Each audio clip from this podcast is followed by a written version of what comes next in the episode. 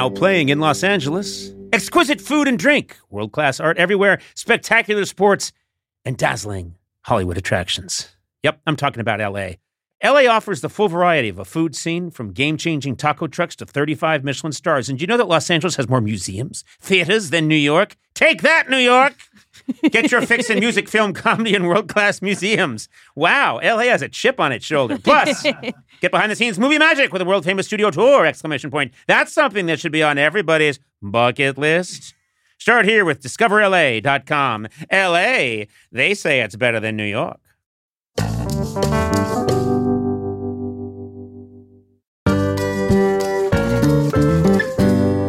There's a lot to say when buying a new home or car, but only one thing to say that can help you protect them.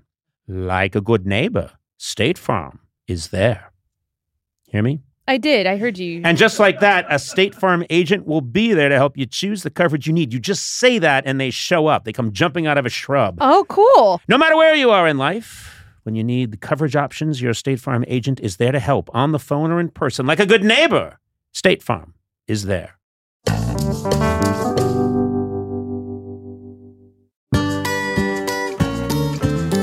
Hi, my name is Russell Brand.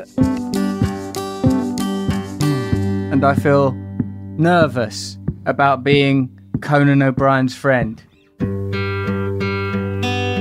Fall is here, hear the yell. Back to school, ring the bell.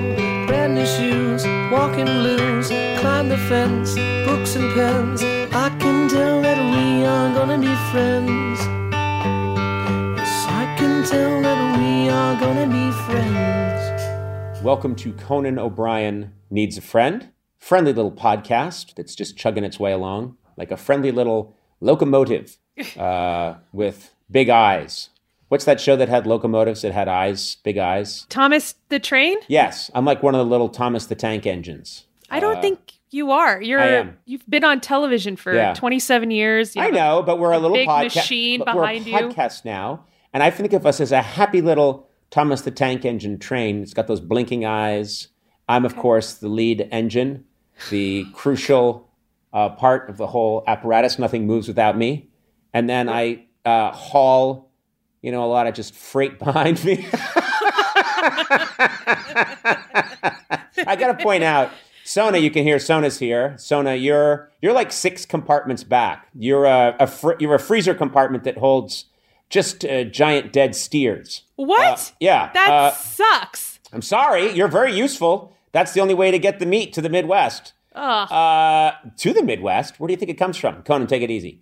My point is, normally Gourley would be jumping in and objecting and saying, "You suck," and "Not me, man. I do a lot around here." Hey, man. But uh, Is he Cheech and Chong? yeah, but Hey, Gourley, man. Gourley is not here today. Gourley is not with us. And how's the podcast doing? Chugging along just fine without him. My point is that I, the lead locomotive, ejected one car. I didn't even eject it. He couldn't be here today. So it, he just fell off the tracks, I think.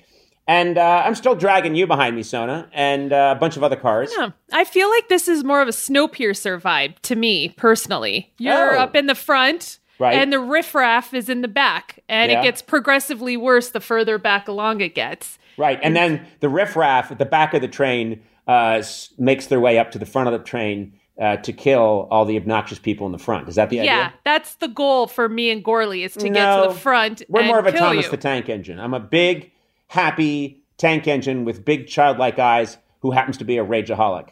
And then, uh, you know, it's too bad, um, obviously, because we're in these uh, odd times, to put it mildly, we're not all together. We're all recording separately. Usually we're in the same room. And I think if we were all together today, you'd be having fun with the uh, color of my face right now because I was shooting all day something uh, outside in my backyard. Obviously, we're still quarantined. So I was shooting something uh, for an upcoming project, and I was shooting it in my backyard, and I forgot to put sunscreen on, which I never forget. And at the end of the day, my head, my entire head, felt like an Easter ham that had just been taken out of the oven.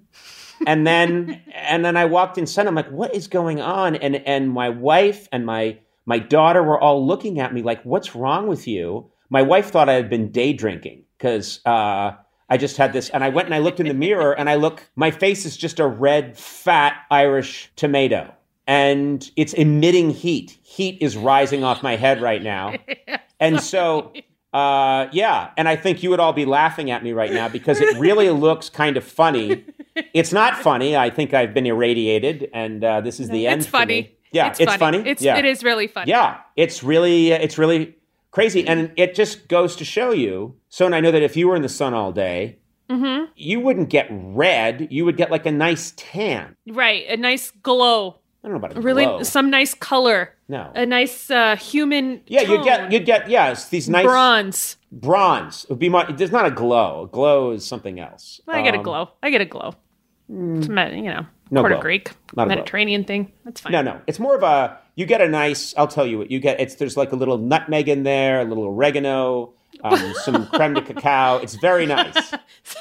You get a lot of paprika. Uh, I just it's crazy. Were you in the direct sun too, or yes, were you? I was in the direct sun, okay. and I wasn't thinking about it. I had used this was a kind of a shade thing just to help the lighting look better because I'm trying to do a lot of this by myself. And there was this like screen that I was using that was, and someone had told me it blocks out UV light. And then later I said, Does that block out UV light? And the person said, Oh, no, no, I just said that. it magnifies UV light. So I was an ant under a giant a giant magnifying glass for about three hours in my yard today to shoot this thing. And um, I smell bacon right now. I smell burning pork. And every now and then, I'll reach up to my forehead and I'll pull a little piece off and I'll eat it, and it's not bad. oh it's- God! It's not bad. It tastes like Bako bits. That's what I taste like. Stop it! Ew! It's like Goldmember in Austin Powers. Yeah, I could take a grater and I could go into any restaurant and say, "Would you like bacon on that Cobb salad?" and just shred my forehead right onto their salad. Oh my. little bacon there for you. A little bako bit for you. Ah. Yeah, it's not good. Uh, it's it's bad. You might need to go to the doctor. That's not even Can't. a joke. You don't go to that. Oh yeah, now's the time for me to go to the doctor during the middle of a COVID nineteen pandemic. I rush to the emergency room and I say, "Stop what you're doing, everybody." I feel I was in the sun a little longer than optimal. Hello? Hello? Everyone walk away from the patient they're helping to breathe and come see me and spread aloe on my celebrity face, which is slightly pinker than I'd prefer. That's a great idea, Sona. That's going to go great with everybody. Conan O'Brien killed by essential workers in ER. they kill you. Yeah, they would murder me. They would say, okay, this guy's such an asshole. Excuse me. Hello, ladies, fellows, over here, and bring me aloe. it's time to cool my forehead. I was shooting a video in my yard, and I didn't pay attention to the sun. what? A pandemic? Well, first things first. Get over here. I can't look like this on a podcast they would they would all pick up the nearest scalpel and stab me and they would be right to do it and the nation would cheer the nation would be right anyway no i will not rush i will not rush now to the hospital Okay. i'll just wait for this face to peel off um, Oh, which it will good. i'll wake up in like in three weeks i'll wake up and there'll be i'll get up and there'll be another face of mine just on the pillow Ew. Ew. Yeah, and then I can Ew. sell it on eBay. Do you want a P- Conan face? Get your Conan face on, or on Etsy. I'll get it on, on Etsy. And Etsy. Yeah, it's kind of a craft. You didn't craft it. My body did. Okay. That doesn't make sense. Well, we'll see. That's up to Gourley and his editing if he ever gets back here. you know, we can't mess around because we have a, an excellent show. Enough of this fall de rol and foolishness. Oh, I'm know? sorry you burned your face. Yeah, that's okay. That sucks. I shall survive. No, please. It's not your let's put fault. it put it in uh, perspective. My guest today is a uh, very excited about this gentleman. He's a hilarious comedian who has uh, starred in such movies as Forgetting Sarah Marshall and Get Him to the Greek. He also hosts a podcast, Under the Skin, available every week only on Luminary. at luminarypodcast.com. I have great affection uh, for this guy. Very witty, very different. Russell Brand, welcome. When was the last time you acquired an actual friend? Oh, well, I don't know that I have one. I mean, this is this is really yeah. This is I have lots of people. I say hello, how are you? And on my birthday, they say thinking of you. But real friend, huh? I'll wager it's been close to a decade since you've spoken to someone who's not in your pay. Wow! oh, oh my god! You know why people are laughing so hard? Because that has the uh, that's an ice dagger of truth. That's what that is right there. That went right through my heart. Yes, I do uh, pay people like Sona. Would you be my friend if I weren't paying your mortgage? No, I would not. Would you like to No. think about it more? Um, you know, you're a lot. You can be a lot. Uh, but I would, you know what? I don't want to say a jokey thing. I would actually be your friend because you're you're you're cool. You're kind of cool. Yeah, sure. Yeah. Okay. Well, that was uh, that was uninspiring. You know, that wasn't the rousing speech, the Churchillian speech I wanted to hear at this moment. Russell, what do you think? I I I have the capacity to be a good friend. I know I do, but it would help if I employed you. Yeah, definitely. I, I reckon that would certainly make me more enthusiastic. You know, enthusiasm means the energy of God, the presence of God in a project. And I reckon if you were to pay me just a stipend, just a stipend, not talking about an enormous wage, Conan. I'm not unrealistic. what do I offer? Another narcissist who's slightly different in in ways that are, aren't necessarily monetizable. I'm not going to increase your audience. I'm not going to do anything for you. I'm not even Andy. What's the point? You're acquiring sidekicks at a rate of knots. Your sidekicks are subdividing. There'll probably be another sidekick on that panel by the end of this fucking conversation. You're right. You're right. I'm sorry, Russell. Please, please stop yelling at me. It's And this is not a criticism of you. I love you. Well, I, I love you as well, and I mean that. I uh, I've been an admirer of yours for many years, and I will be. I will pay you a stipend. I think that's what we call it, stipend. You said stipend. How Yeah, you say it? stipend, stipend. And what I'd Just- like you to do is to, for a moment reflect on what the language you speak is called, and then determine who's correct on that basis. I speak. I speak West Los Angeles, Queens English. Listen, I'm going to tell you that I grew up in. Uh, this just comes to mind, but I grew up uh, just outside Boston, and I grew up visiting my grandparents in Worcester and going to Sturbridge and driving through Cambridge and Needham and Framingham. And then later on, as a young lad, I started to read about England, and I honestly thought that you guys took those names from us. I really believed it. and I was, I thought, who the fuck are they to be taking our town name? I remember voicing that to someone and them correcting me and me feeling ashamed. But Yeah. uh, anyway, I just grew up with that narcissistic American belief that we created everything. It was we who did it. And then you guys copied us and somehow got hold of a time machine. I suppose that's the kind of certainty that's required to build an empire. If, like, America had no self confidence, if America thought, I'm not sure that this is right, how do you, for example, I don't know, fund international wars against uh, your ideological opponents unless there's a sort of certainty that you're right. And I'm not suggesting this is unique to American people or the American nation because Britain did it for, you know, a good few centuries as well. The the assumption of correctness, correctness of our perspective, which is one of the things that we're seeing now. This sort of fragmenting of the of the presumed universal as identity politics is on the rise, rage in politics on the rise, a sense of well, who are we? What is it to be an American anymore? And why the hell are there so many places called Cambridge? Okay, well, listen, I'm going to say two things, Russell. First, Russell is uh, is in England right now, and I am usually I like to do these. We like to do these uh, these interviews in the same room, but because of the uh, international pandemic, uh, What? the- Yes, you'll. I'll tell you. hang on, I'll tell you more. uh, we are we are doing this uh, over uh, a Zoom line, and I'm watching Russell as he drinks probably the largest bottle of water I've seen in the last mm, easy 20 years. Uh, but um, I'm going to say two things, Russell. First, I'm going to say this: the moment I sense even the slightest atom of anti-American sentiment, this interview is over. Because uh, I won't have that. Not on this show.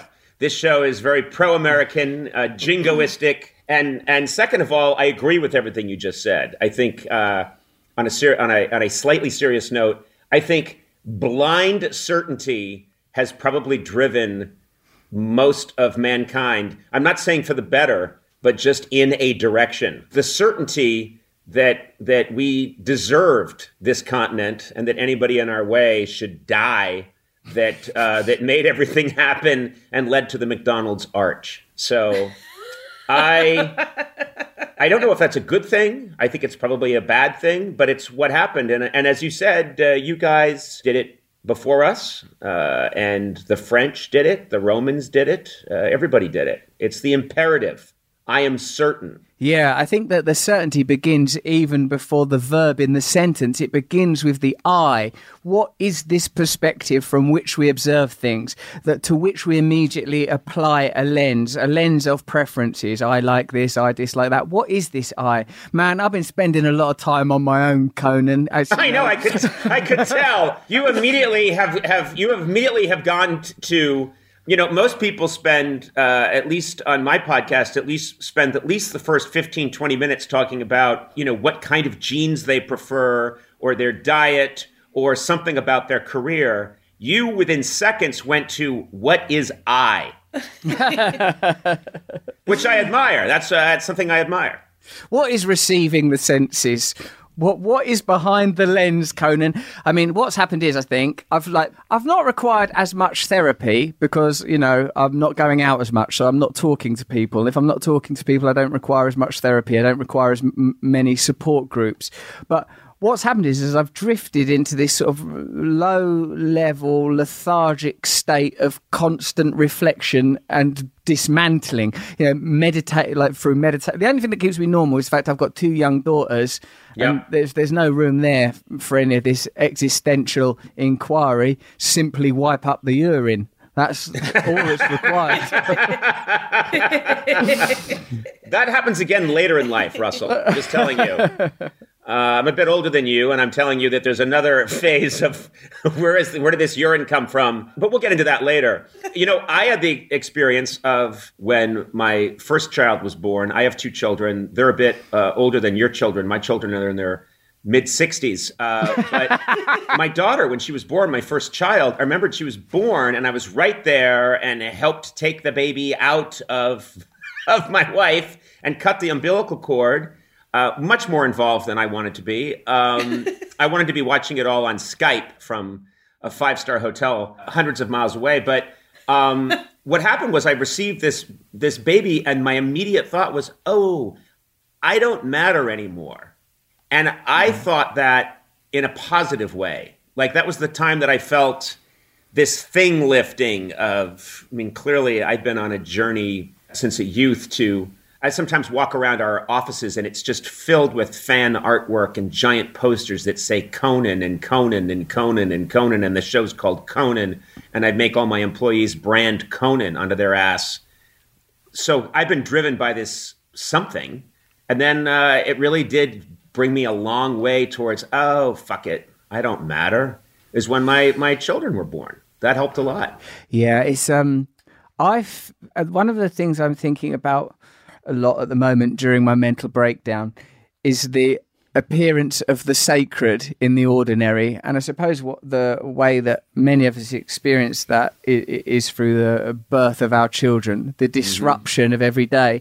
But even this interruption that we're globally experiencing is a, a, an opportunity to reflect on what we assume is normal. Like now that going to a supermarket, say, has become this bizarre, fantastical experience, this sort of odd, balkanized trip to the supermarket two mm-hmm. meters apart. It's made me realize supermarkets are are always strange. All of civilization is strange. We're living uh, um, amidst so many strange assumptions. Uh, it's so seldom now in this the fragmenting times that I've already referenced that there is a kind of certainty, like the certainty of knowing that you love a child, the the recognition in that moment of oh yeah, I don't really. I don't really matter, and for that to feel like a positive thing, because I imagine you've grappled with the idea of not mattering quite a lot. I mean, how else? Uh, How what, dare what you? else? How dare you, sir? no, come How on. dare you? How dare you? How dare you, sir? How dare you? How can you be? Oh, surely, Oni, you must. Oh, I wish I was wearing a monocle right now so it could fall out. Shock, registering surprise. Uh, yeah, no, I, I, well, I mean, I, I think we have this in common. I don't understand anybody who could possibly be in comedy who didn't have a very anxious uh, and somewhat unsettled childhood. That started working so furiously at an early age that now I uh, I live in a I'm like a Batman villain. I live in a lair, and everything I'm just surrounded by my name in large type, and everybody's working on the Conan project, and you're like, oh Jesus! So this, and I think you had a, a little bit of that similar feeling in childhood. You were not always the Russell Brand we see. No, I was a right anxious, nervous, ferrety little boy, twi- twitchy little creature. Would you gnaw through wiring? If I got access to wiring, my incisors were straight in it. Otherwise, the damn things, they, they keep on growing. They keep on burrowing down little ivory little spears. the amount of calcium I'm going So you were an anxious kid. Yeah, very much. And I, I was trying to, I want to know when you felt that anxiety abate. The first time I, like, listen, this is pretty telling, like, I suppose. Uh, like, the first times I felt aligned, connected, or like I was good at something. First was being in a school play and people laughing and thinking, "Oh my god, I'm good at something." And then just a few years later, on the streets of Patpong, Thailand, when some uh, sex workers left their post, Conan, to f- pursue me at 16 down the street, and my dad looked approvingly. Let's examine that moment. They just like the cut of your jib. They left their posts. A sex worker must never leave their post, not on the in the Patpong district. the, those posts are hard won. Those pitches. But no, they came after me, and I remember feeling terribly fulfilled by the whole experience. Not uh, uh, carnally or even uh, concupiscently. It- Oh it my was- God. Yeah. Fantastic. Just Thank you. fantastic. Thank you so much.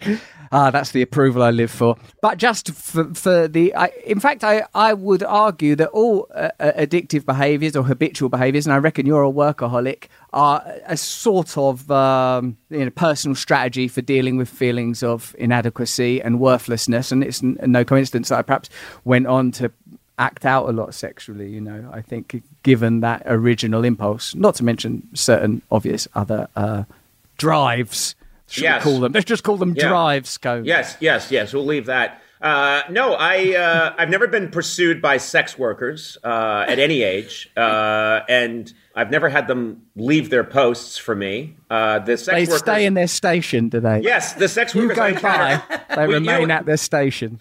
Here's what I think, Russell. I think I'm equally attractive as you. I just think that I encounter sex workers that take their profession more seriously and will not leave their post. I think they are just as enraptured by me as those sex workers were by you. The Hippocratic oath of sex work of do no wrong and do not leave your post is is absolutely vital.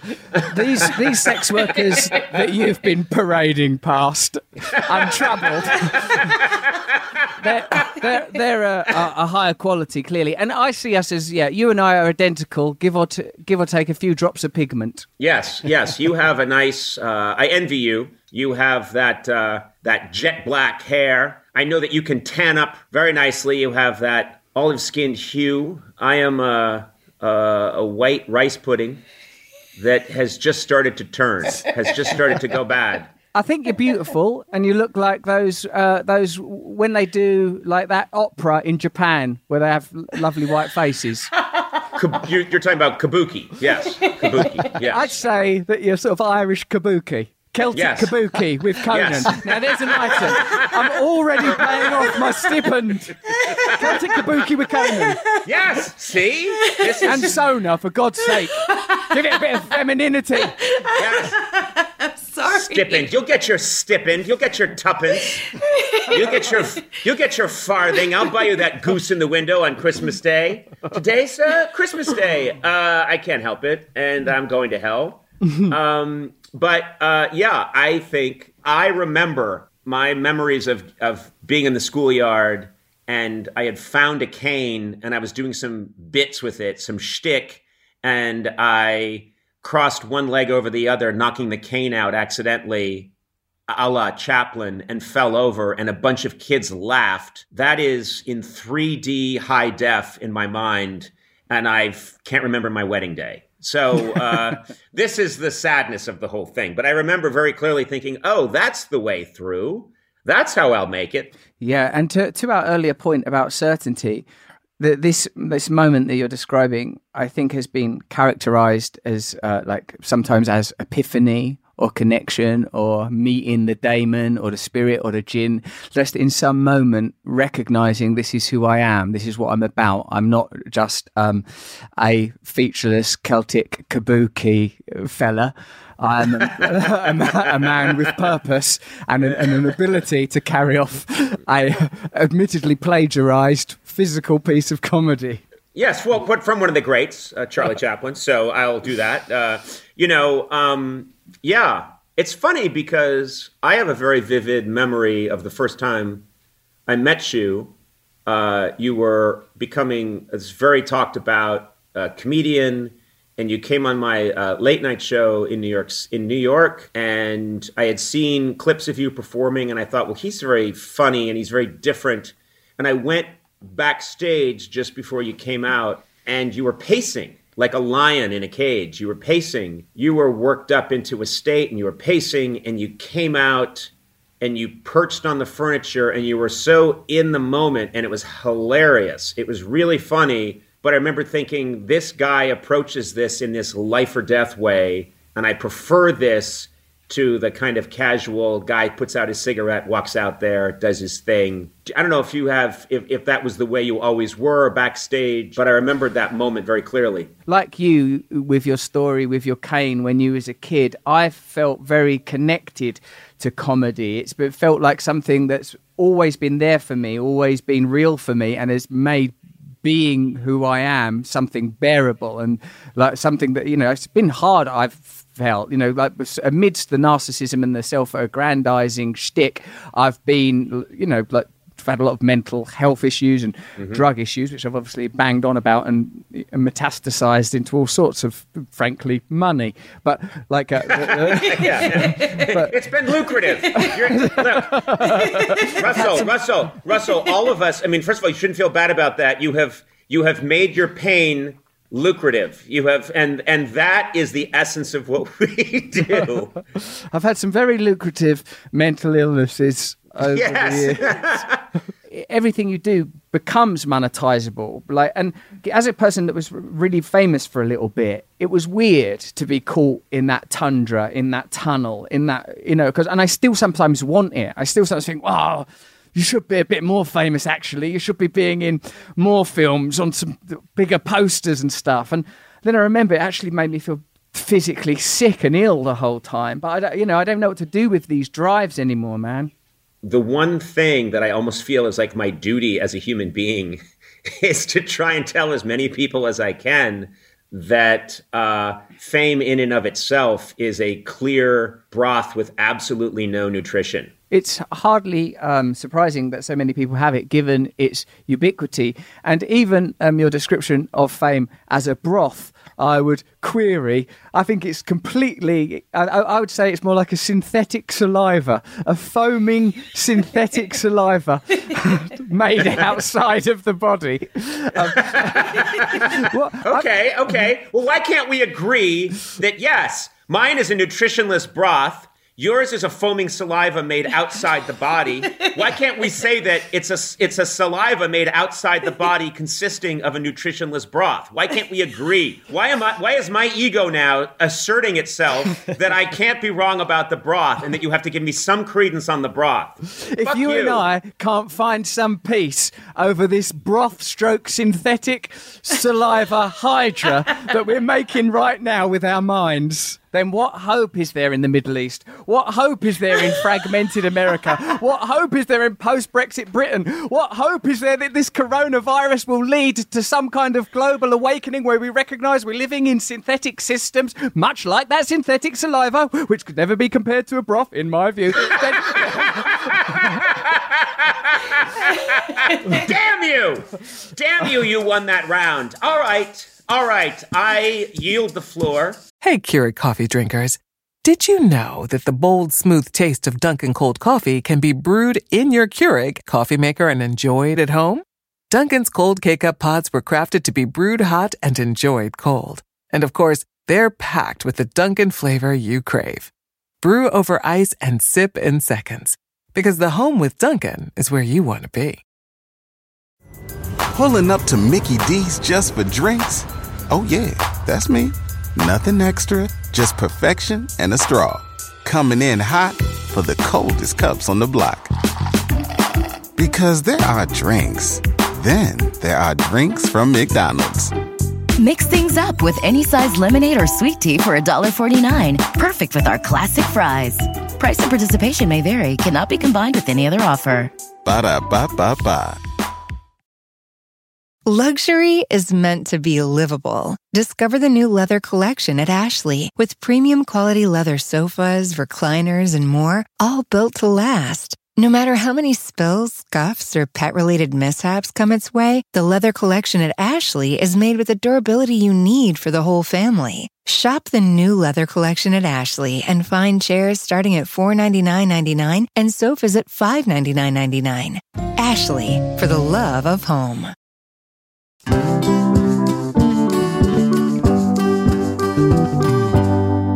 I would kill to be an incredibly cool influencer and uh, to be going out with uh, any, you know, uh, any Hadid, you know, uh, if they were age appropriate. killing could be a good angle. Perhaps a, a spate of indiscriminate slayings. Yes, yes, murder. Photographs of those slayings. Yes. Has there, has there been an Instagram murderer yet? Not yet, be, uh, Conan. Not yet. not yet. And I said right then, we've got ourselves a number one record. In, um, we all remember this moment. But that's all of us. All of us are. You could get ten thousand great reviews online, but this is why I don't go anywhere near this stuff. But uh, and then one person says, "I don't know, I think he sucks," and that's what you're going to be thinking about as you drift off to sleep. I think what you're describing is Zing hyperinflation, which occurred in Germany after the Treaty of Versailles, after Yes. the Second Yes. World War. So, in a sense, is we, can- we can blame the Allies, for, like a big wheelbarrow full of Zings, and what you get? A loaf of bread. It's probably not Yeah. even that nice. Certainly not sourdough. No, it's a well-known historic fact that after World War uh, One resolved, uh, that uh, the Allies imposed too harsh a penalty uh, on uh, on Germany, and uh, and and that led to the collapse of their currency, the Zings, and that later that resentment of Zing loss later on uh, and Zing hyperinflation led to World War II. So uh, this is all leading to another cataclysm if we're not careful. One plucky little guy saw an opportunity there in that absence of Zings and thought, I can really start corralling the Zings if I can get my costume right. Did you just describe Adolf Hitler as a plucky little guy? That's that is that is. I watch a lot of history documentaries. I read a lot about the Second World War. Never, ever have I heard anyone describe Adolf Hitler, uh, argu- arguably uh, in, in the running with Stalin as one of the worst despots of any century, as a plucky little guy. It's very easy to focus on the negative. so, so let me get this straight then. Uh, uh, what would Stalin? What would Stalin be if Adolf Hitler is a plucky little guy? What is what is Stalin? Is uh, is he uh, a kindly old man with a bit of a a little bit of a hitch in his step? What did you say? How, I think he's an adorable old uncle. Uh, a, a, a, a broom snouted living cuddle. I would love to hear your history of the 20th century uh, with everyone described. Oh, Mao, twinkle in his had a twinkle in his eye, Mao, and uh, A sympathetic look at dictators. Yeah, no, but you're right. You're right. Hitler, if you think about it, if you really want to get, he uh, he capitalized on people's anger over negative things uh, and tried to hyperinflate positive things. This analysis will end up. I'll do. I'll go to prison. I think probably uh, ultimately for this analysis. Sooner or later, yes. So, like, I mean, the sign "wrap up" was held aloft. I think somewhat in response of of our um, repositioning of Adolf Hitler as a plucky little guy, rather than you know one of history's great monsters. Well, what we're just seeing is the other side of the coin. That's all. And I, I, I know that there'll be letters written uh, because I think it's 1925. That's know that right. letters. I know that disapproving letters will be written and put in the post. I think, as you like to say, Russell. Yes, yes, that's that's one of our idioms. They're all our Uh, yes. idioms.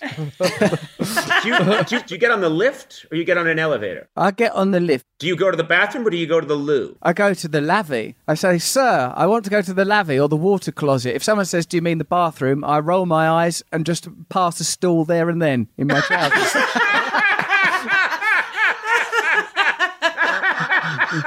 Don't be so horribly euphemistic. now you're going to have to deal with a smear on your linoleum. Oh man! Oh man! Uh, can I ask Good you Lord. a serious question quickly? Here it is. Yes. Even though we've seen that sign saying wrap up, this is what it is. Oh, don't pay attention to It. They have no power over us. Just because you saw on Zoom one of my producers roll his eyes past a stool and hold up a wrap it up sign. That gentleman uh, has his own microphone and s- several banjos. That's Matt Gourley. Those are, uh, yeah, he has that authority. I've been uh, deputized, so this is just a suggestion. You guys do what you need to do. There was a question mark actually. I didn't pay full attention to the grammar. It didn't. It didn't Yeah. have an exclamation mark wrap up or ellipses wrap up into the limitless abyss of nothingness. It was wrap up. Wrap This up. is my least favorite part of the job. I hate doing this part. Yeah. Just so you. Don't worry, we despise you as well. Uh, I know. I know. Please, I didn't mean that. That was just a, a simple and crude jab. Russell, what's your question? Even though you may be the physical opposite of of that plucky little guy from the 30s and 40s, in terms of your nature, you are his twin. Now, the the question. That's for sure. you get no argument from anybody in my camp. There. You've been the longest serving, and I don't mean to compare it to a prison sentence, late night talk show Yeah. in America. Why do you think there is such consistent visual grammar? Why do you think that the late night talk show is such a constant in American cultural life? What does it say? The desk, the cityscape, or even variations on it, such as your own f- fall lunar revelation. What does it mean? Why is, why is it like that? Why is that type of television so important? What role does it play? What is America being told about itself by those shows? You know, it's interesting. Uh, I've thought about this a lot. The late night talk show, a lot of people don't know this, but it came to life or it was, uh, it, it sprung up out of network television came along and they realized, well, this is quite profitable. And then one person said, hey, at uh, 11.30 at night, everything just goes dark. What if we just threw something on there and it didn't cost that much to make? We might make some money off of it. And so literally it's the the analogy is that it was people living in a house and they one day realized we've got a huge attic that we could just do whatever we want with there's no pressure uh, and who cares if it works or it doesn't and that's where you get steve allen starts to mess around with it and he's an inventive guy and you what you you look at those old tapes, and they're literally just killing time. They're literally, I mean, they're doing some very inventive things and some very funny things, but especially in the early episodes in the 1954, 55, 56, 10 minutes can go by where they're just sort of discussing, oh, I found this today in a shop, and look at this. You wind it up, and isn't that interesting? Look at that. It just sort of goes. Isn't that cool? Yeah, I found that in a shop. And uh, Chesterfield cigarettes, by the way. That's a good cigarette. It's got a cool menthol flavored, you know. And that's what they would do. And then there'd be some comedy, but a lot of time killing. And those shows went on for two hours. Sometimes uh, they just went on forever. And then through the years, it got refined and refined. And what happened is the space in the attic became insanely lucrative. And so that just led to, I mean, Johnny Carson was on for 30 years. And if you think Jack Paar and Steve Allen are on for, uh, between them, 10 years before that, uh, there's, there's 40 years. And then uh, these other hosts come along. There's there's Letterman who's doing the sort of anti-talk show, but even to do the anti-talk show, you need the same visual reference points, which is it's something that was so anarchic about what David Letterman did. Is it looked kind of like Carson, but it was demented. You know, there was a desk and there was a band, but it was all slightly off, and he was slightly off. He wasn't wearing the this he was wearing a suit, a suit jacket and a tie, but he was also wearing tennis sneakers with it. And the whole thing had a weird feel to it. And it was on even later than most talk shows. It was on at 12:30, and so that's when people of my generation who had grown up with Carson, we saw Letterman.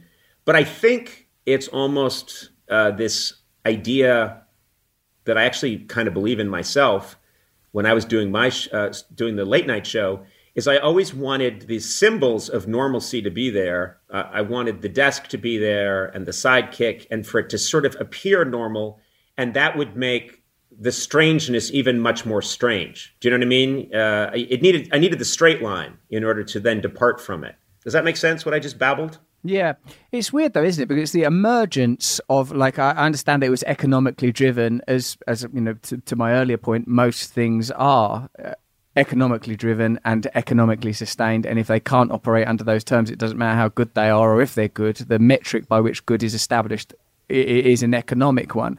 I can see that that's its point of origin, and that but uh, it's it's peculiar to me, and that's probably this could apply to any emergent form the, the the consistency of there is the desk, there are the chairs, there is the cityscape. It, you know, most Right. regular, most usually it's a male. Like like it's like it, it's, yep. it's sort of a significant beam in the architecture of your country. You know, if you were showing a montage of America along with the aforementioned McDonald's arches and Elvis Presley and Hendrix or whatever, like you would at some point you would demonstrate these figures that come out that do the monologue in front of the curtain. Like it's sort of like it's a Yep. it's saying something about America, and I wonder what it is. And I, I I wonder like that there can be, like you said, like yourself or Letterman, there can be pretty challenging and you know, definitely very very funny uh, comment and content on there, but it's still somehow it's a, an establishment form. It's an Yeah, and, and yeah. not least because you said like it's the whole thing is held together by you know m- marketing, and that's not something that's not a Yeah, but it's criticism. changing. It's changing a lot. I mean, it's changed a lot in the last. Uh, it used to be that there were two or three. I mean, there used to be one show years and years and years ago. Then there were two. Then there were three, and then it just exploded. And because of cable, and because of streaming, and because of just the ubiquity of ways of entertaining people, there's now so many shows it's i think it's going through a huge transformation like i think they used to be strictly comedic uh, or they were thought of as entertainment and and now i think more and more of them are about there's more and more punditry in late night. They get angry and they say hey uh, i don't really like what the president said today. And there's sometimes you watch it and you think like this is drifting from comedy to just opinion and anger. And some people really like that. And uh, but it's just morphed. You wouldn't see that i don't think you'd see that 15 20 years ago. You might f- see tones of it but would all be couched in comedy as there are times where i can watch someone on late night and then i can watch msnbc and there doesn't seem to be that much of a difference. You know, they're both angry about what the president did today, and so I think it's morphing a lot. I don't think we'll have again what what we in the, in America had in the 1970s and 80s, which is one person put us to bed at night, which sounds creepy. A man, an older an older man would put us us to bed, uh, but it was one guy, and he was the most famous person in America. Uh, you know, he was arguably more famous than the president at, at, any given time, Johnny Carson and then uh, I don't think we'll ever see that again because there's uh, currently, I think, 900 talk shows in America. No one person has that power. 900 of them, and I still couldn't make one work, Conan, in spite of your willingness to attend a production meeting and give me a, a helping hand, which I will always remember and appreciate. It seems to me that your your key devotion then is to comedy. That you, I don't, I notice that you're careful not to be critical of people that use it for, as a place for punditry. But that's is that that's not what interests you. And I don't, I don't get the sense that that is because you want to maintain some ambiguity as not to deter audience. No, no, no. I just, I, I have, uh, I have, I, I bow to the god of comedy, uh, mm. and that's the cross I'll die on. Uh, he said, mixing metaphors. Uh, but I, I, I very much to me it's is this funny? And uh, is it silly? And does it my favorite things i think would be funny to an adult and to a child. And uh, those are my favorite kinds of comedy. Even going back to when i was a kid and i uh, did a, a, a, cheap sight gag by knocking a cane out of the way and falling down uh, accidentally uh, i I think I was always drawn to silliness. I, I love Pink Panther, uh, Peter Sellers. There's just a commitment to it's laughing at pomposity and a silly man. Uh, that's that's always the way that I'm going to go, and um, that's that's the thing that gets me up in the morning and keeps me in this business uh, as the I always think when people say, "Oh, you're the longest, you know, serving talk show host," it always sounds like you've stayed at the party too long. I don't think anyone should get credit for you've stayed at this party longer than anyone, Conan. Congratulations. Yeah, exactly. I'm drunk and I don't want to drive home.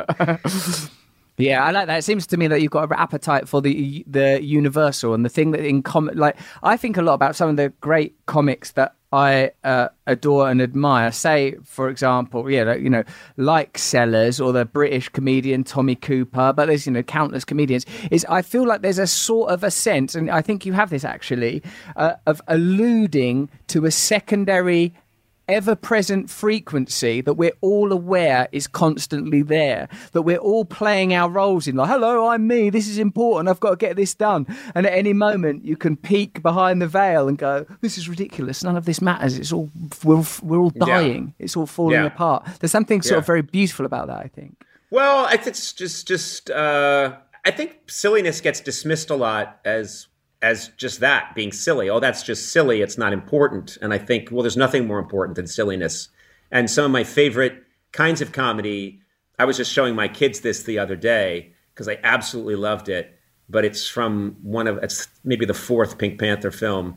Peter Sellers is is Inspector Clouseau, and he comes in and he's upstairs in this mansion. He's told the butler, "Assemble everybody, because I want to question them." I want to question everybody in the uh, about the murder. So they're all assembling downstairs, and he's upstairs walking around, and then he sees these parallel bars. And anyone can look this up. It's just a great, great piece of just comedy with a capital C. And he gets on the parallel bars, and he's wearing his full trench coat, or I think, in his hat, and he's he's saying, "Ah, yes, I was this, I was quite the."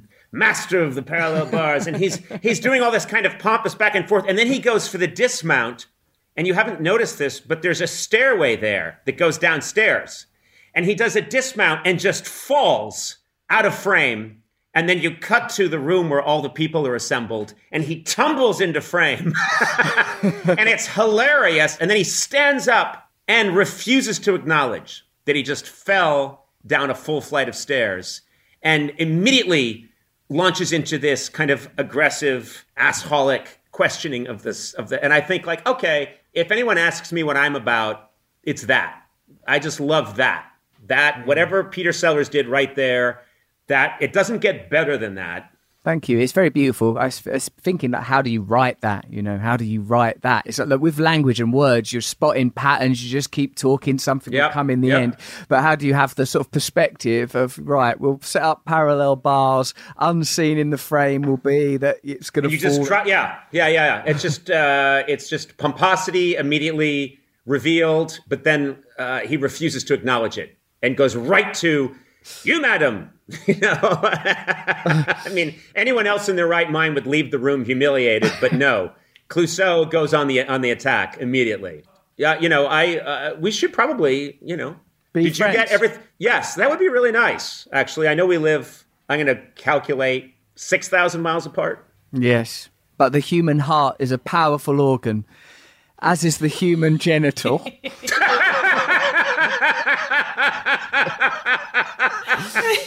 well then uh, yeah love does conquer all. Uh, so we will we'll be friends. I'm a bit more fretful in real life. yeah i know but you'll be fine. All we'll right. be friends. We'll be friends. And i'll say this i think one of the reasons because i have the visual of you right here in my face uh, on screen and it's been very calming to talk to a circa 1977 george harrison. You're you've really look exactly like him at this phase right now. And i found like and he was the most i think centered uh, uh, and spiritual of, of the beatles. And i've i i keep thinking every now and then because the visual is so convincing. Yes george harrison circa 1977 he wants to be my friend. I, I live just around the corner from Friar Park, where George Harrison spent the later part of his life and where he died. Actually, I'm friends with Danny, his son, and um, you know, uh, I, I, I love George a lot. He like when he he sort of it's like he got bored of fame at about twenty, like he was Yeah. about twenty years old. He thought, oh, this is bullshit. I get it. Yeah, I, I love George Harrison. I think he was. I know that. really- I, I I've uh, I know Danny a bit, and I uh, he's always been lovely to me, and he gave me a tour of that house. oh uh, wow, it's an bunch of years amazing place, huh? So I've been uh, I've been over there, and that's a lovely lovely part of England, just gorgeous. I had a very funny experience. Just we'll wrap up on this, and uh, which is I may have mentioned this once before on the podcast, but it's too perfect. I was in London about seven years ago. Someone booked me a reservation at a place called Chiltern Firehouse, and I didn't know anything. But apparently, that's where people go to get their picture taken. And so I'm at Chiltern Firehouse meeting, I think, a, a- an executive at Turner who had booked the reservation. And we have our dinner, and I walk out, and there's about 70 paparazzi there, you know, sort of London paparazzi.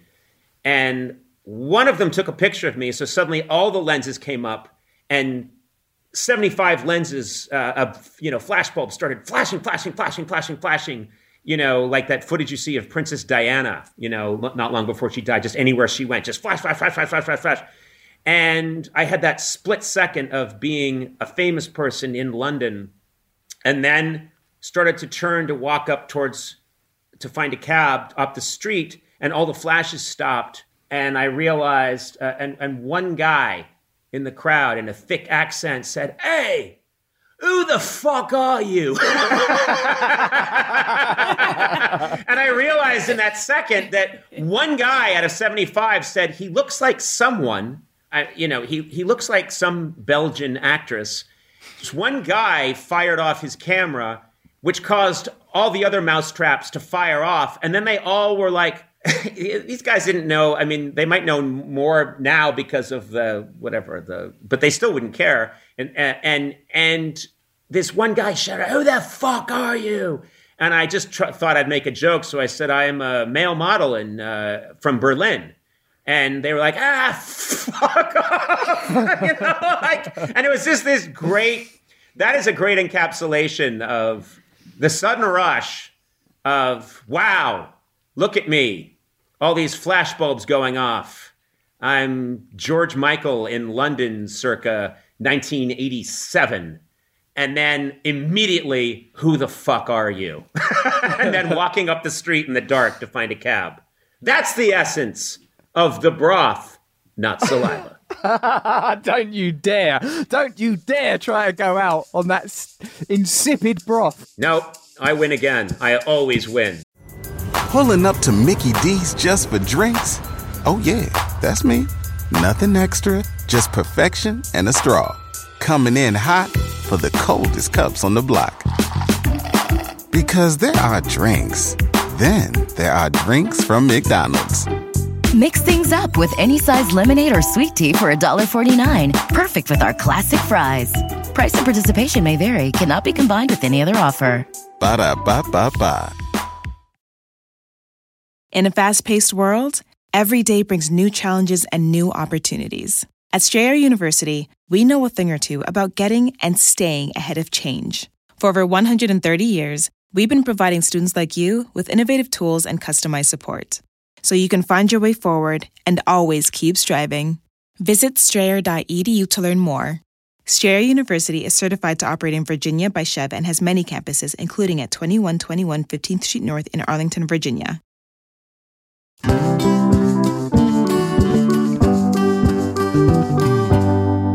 Conan, are you game to answer some questions we have from some of our listeners? Of course, I love and respect our listeners, Mm-hmm. and I'm always here for them. Oh, okay. That's very sweet. Uh, and uh, I want to answer all of their questions with great candor. Okay. Uh, the first question is from at C Massey C. Dear Sona, do you need a break? A break? A break from what? From you, obviously. From me? What are you talking about? We've been shut down. We're not doing shows. You are in, what is this place called? What is it? Altadena. Yes, it's I can't, fi- by the way, I've bought many maps of California. I can't find one that says Altadena. but Um, anyway, hey, well, who who buys maps these days? Just look on your phone. I get them from an old guy named Gus. Yeah, Yeah, he has a, an old filling station. it's your map dealer. That's cool. He has good maps. Anyway, you live far away in Yeah. Altadena, Mhm. and you Not that far.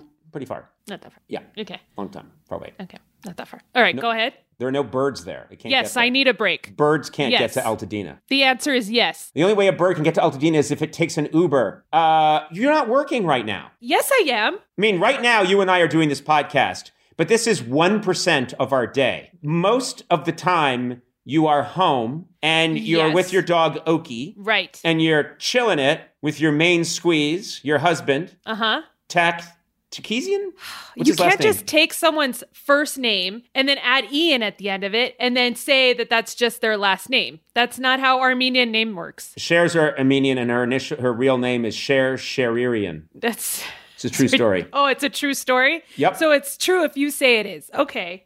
Well, anyway, Yes, I need a break. from what? You're at home all the time. You must be dying to get back to work. No, I like this distance from you. Oh, you, I'm sorry. Did you just say that you like this pandemic? Why don't you say that? Okay, Is that what you said? that. No, I didn't. I Because I I don't. li- I don't. I'm against it. I want everyone to be well. What's your position? You're the other position? Oh, you're the position that you don't like the pandemic. Okay, that's good. Yeah, and then you're arguing the other side. Now you do your part. No. How are you pro pandemic? The only good thing about this pandemic is that I don't have to see you every day. You're exhausting, and you know that. So, yeah, I need a break. I need a break now because I feel like I didn't have a break for a long time. So, it's like residual Conanness still in my life, and uh, I need a break from that. You must miss me though. The the the day in and day out back and forth we have that sort of Spencer Tracy, Katharine Hepburn, two people that been dead for a while. You know that kind of yeah, thing. that's that a kind really of chem- good that kind of chemistry. reference. Yeah.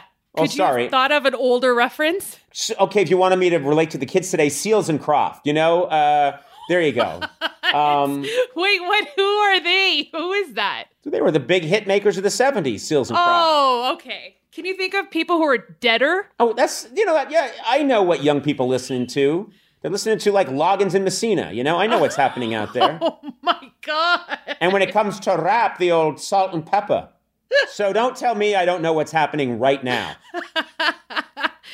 Yeah, I need a break. Well, you'll get it. What how, what does that mean? I mean, there'll be a, we'll phase you out somehow. I just don't know how to do it. Trying to for years. Oh, Trying okay. to. Aren't you in a position of power to fire me? You can't just fire me. I've looked into it. There is so much. You are a against barnacle that just really is hugging onto that. We've taken the boat out of the ocean. We've put it up uh, in dry dock. We've chiseled away at this one barnacle and we can't get it off the hull of the boat because it says, I'm Sona and I'm sticking around. Do you like that analogy? You're now a barnacle on the terrible. SS Conan. What a terrible thing to say. On the SS Conan, Yeah, I'm the ship. I need a break. I need I'm a break. ship. You're the barnacle. I need a break. Let's take another question. Okay. At Lurbin says, if you had to fire Matt or Sona, Who would you choose? Matt. Oh, I'm sorry, did I say that too quickly? you know, now that he's not here, I'm going to say I'm cool with it. Yeah. you and I have been together a long time. Matt Gourley, I meet him like a year ago, literally. They walked into a room. They said, Hey, do you want to do a podcast? And I said, Maybe. They brought in a giant box that said producers on it, and they opened it, and a bunch of producers fell on the floor. and he was the one that rolled closest to me. And I said, I guess this one. And he said, I'm a Gourley. So, yeah, you and I have been through thick and thin. Sona, we have traveled the globe. We've been in lots of scrapes. Gourley, uh, sure, I love the guy.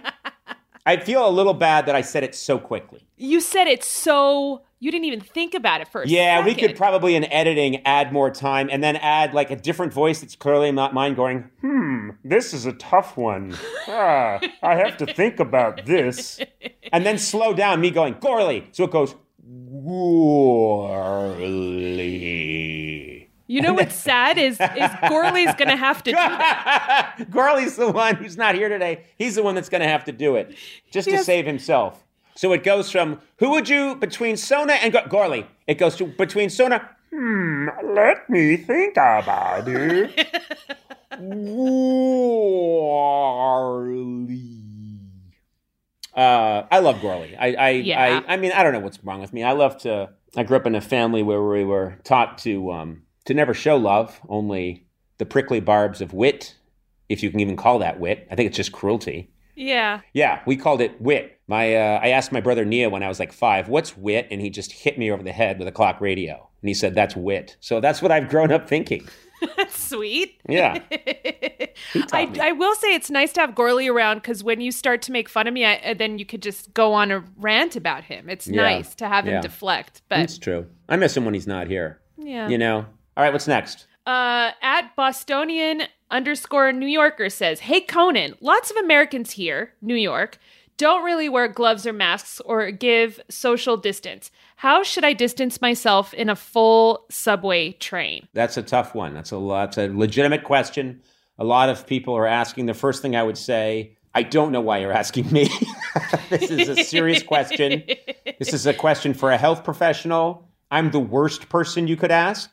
But if you're asking what I would do, I think we have the right to ride up in the conductor's compartment. No. No one's ever explicitly said, I've never seen a sign that says you can't ride with the conductor. And if unless there's a sign that says you can't ride with the conductor, then I listen to it. But if I don't see that sign, I would force my way into that compartment. Um, anytime I see like train cars empty, it's because a homeless person is usually like shitting in a corner or throwing up, or is there something to that, to shitting in a corner of a subway train? I've never missed Gourley more. Uh, well, I'm going to say this.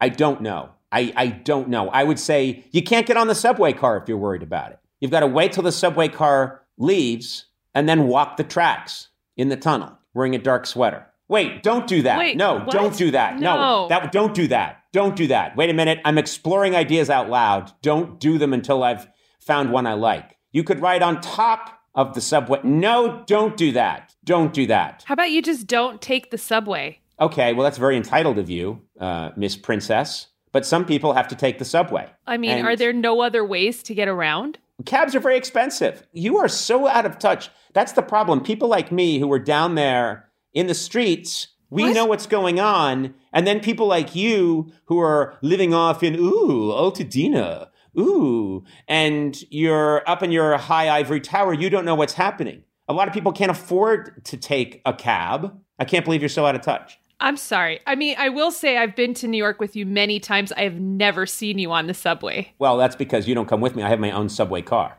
Oh, I have a private subway car when I'm in New York. that seems like a waste of resources. Well, it's my own subway car. It's wood paneled. Uh, there's a butler.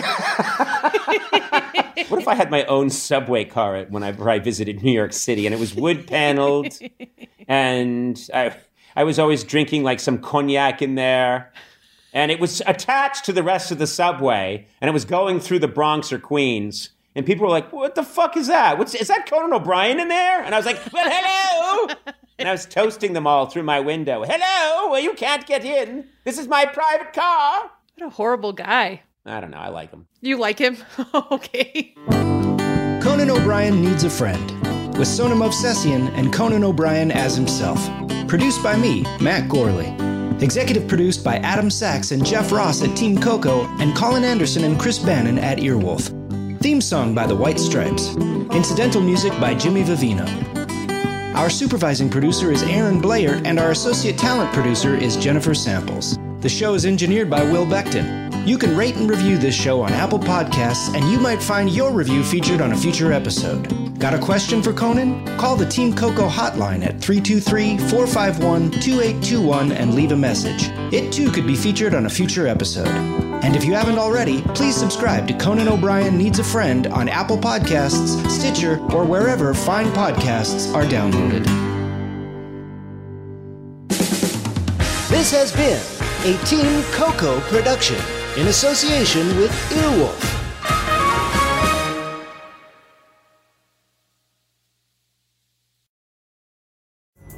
Pulling up to Mickey D's just for drinks? Oh, yeah, that's me. Nothing extra, just perfection and a straw. Coming in hot for the coldest cups on the block. Because there are drinks, then there are drinks from McDonald's. Mix things up with any size lemonade or sweet tea for $1.49. Perfect with our classic fries. Price and participation may vary, cannot be combined with any other offer. Ba da ba ba ba. When it comes to listing your home for sale, everyone and their mom has advice. Oh, honey, who's gonna wanna buy this place? On a cul de sac? It's literally a dead end. But for professional advice, a REMAX agent actually knows best. Let's start with a neighborhood analysis. I've been seeing lots of buyers looking to move here. REMAX is the most trusted name in real estate. Visit REMAX.com or download the REMAX app to find the right agent. The right agent can lead the way. Based on 2022 BrandSpark American Trust Study. Each office independently owned and operated.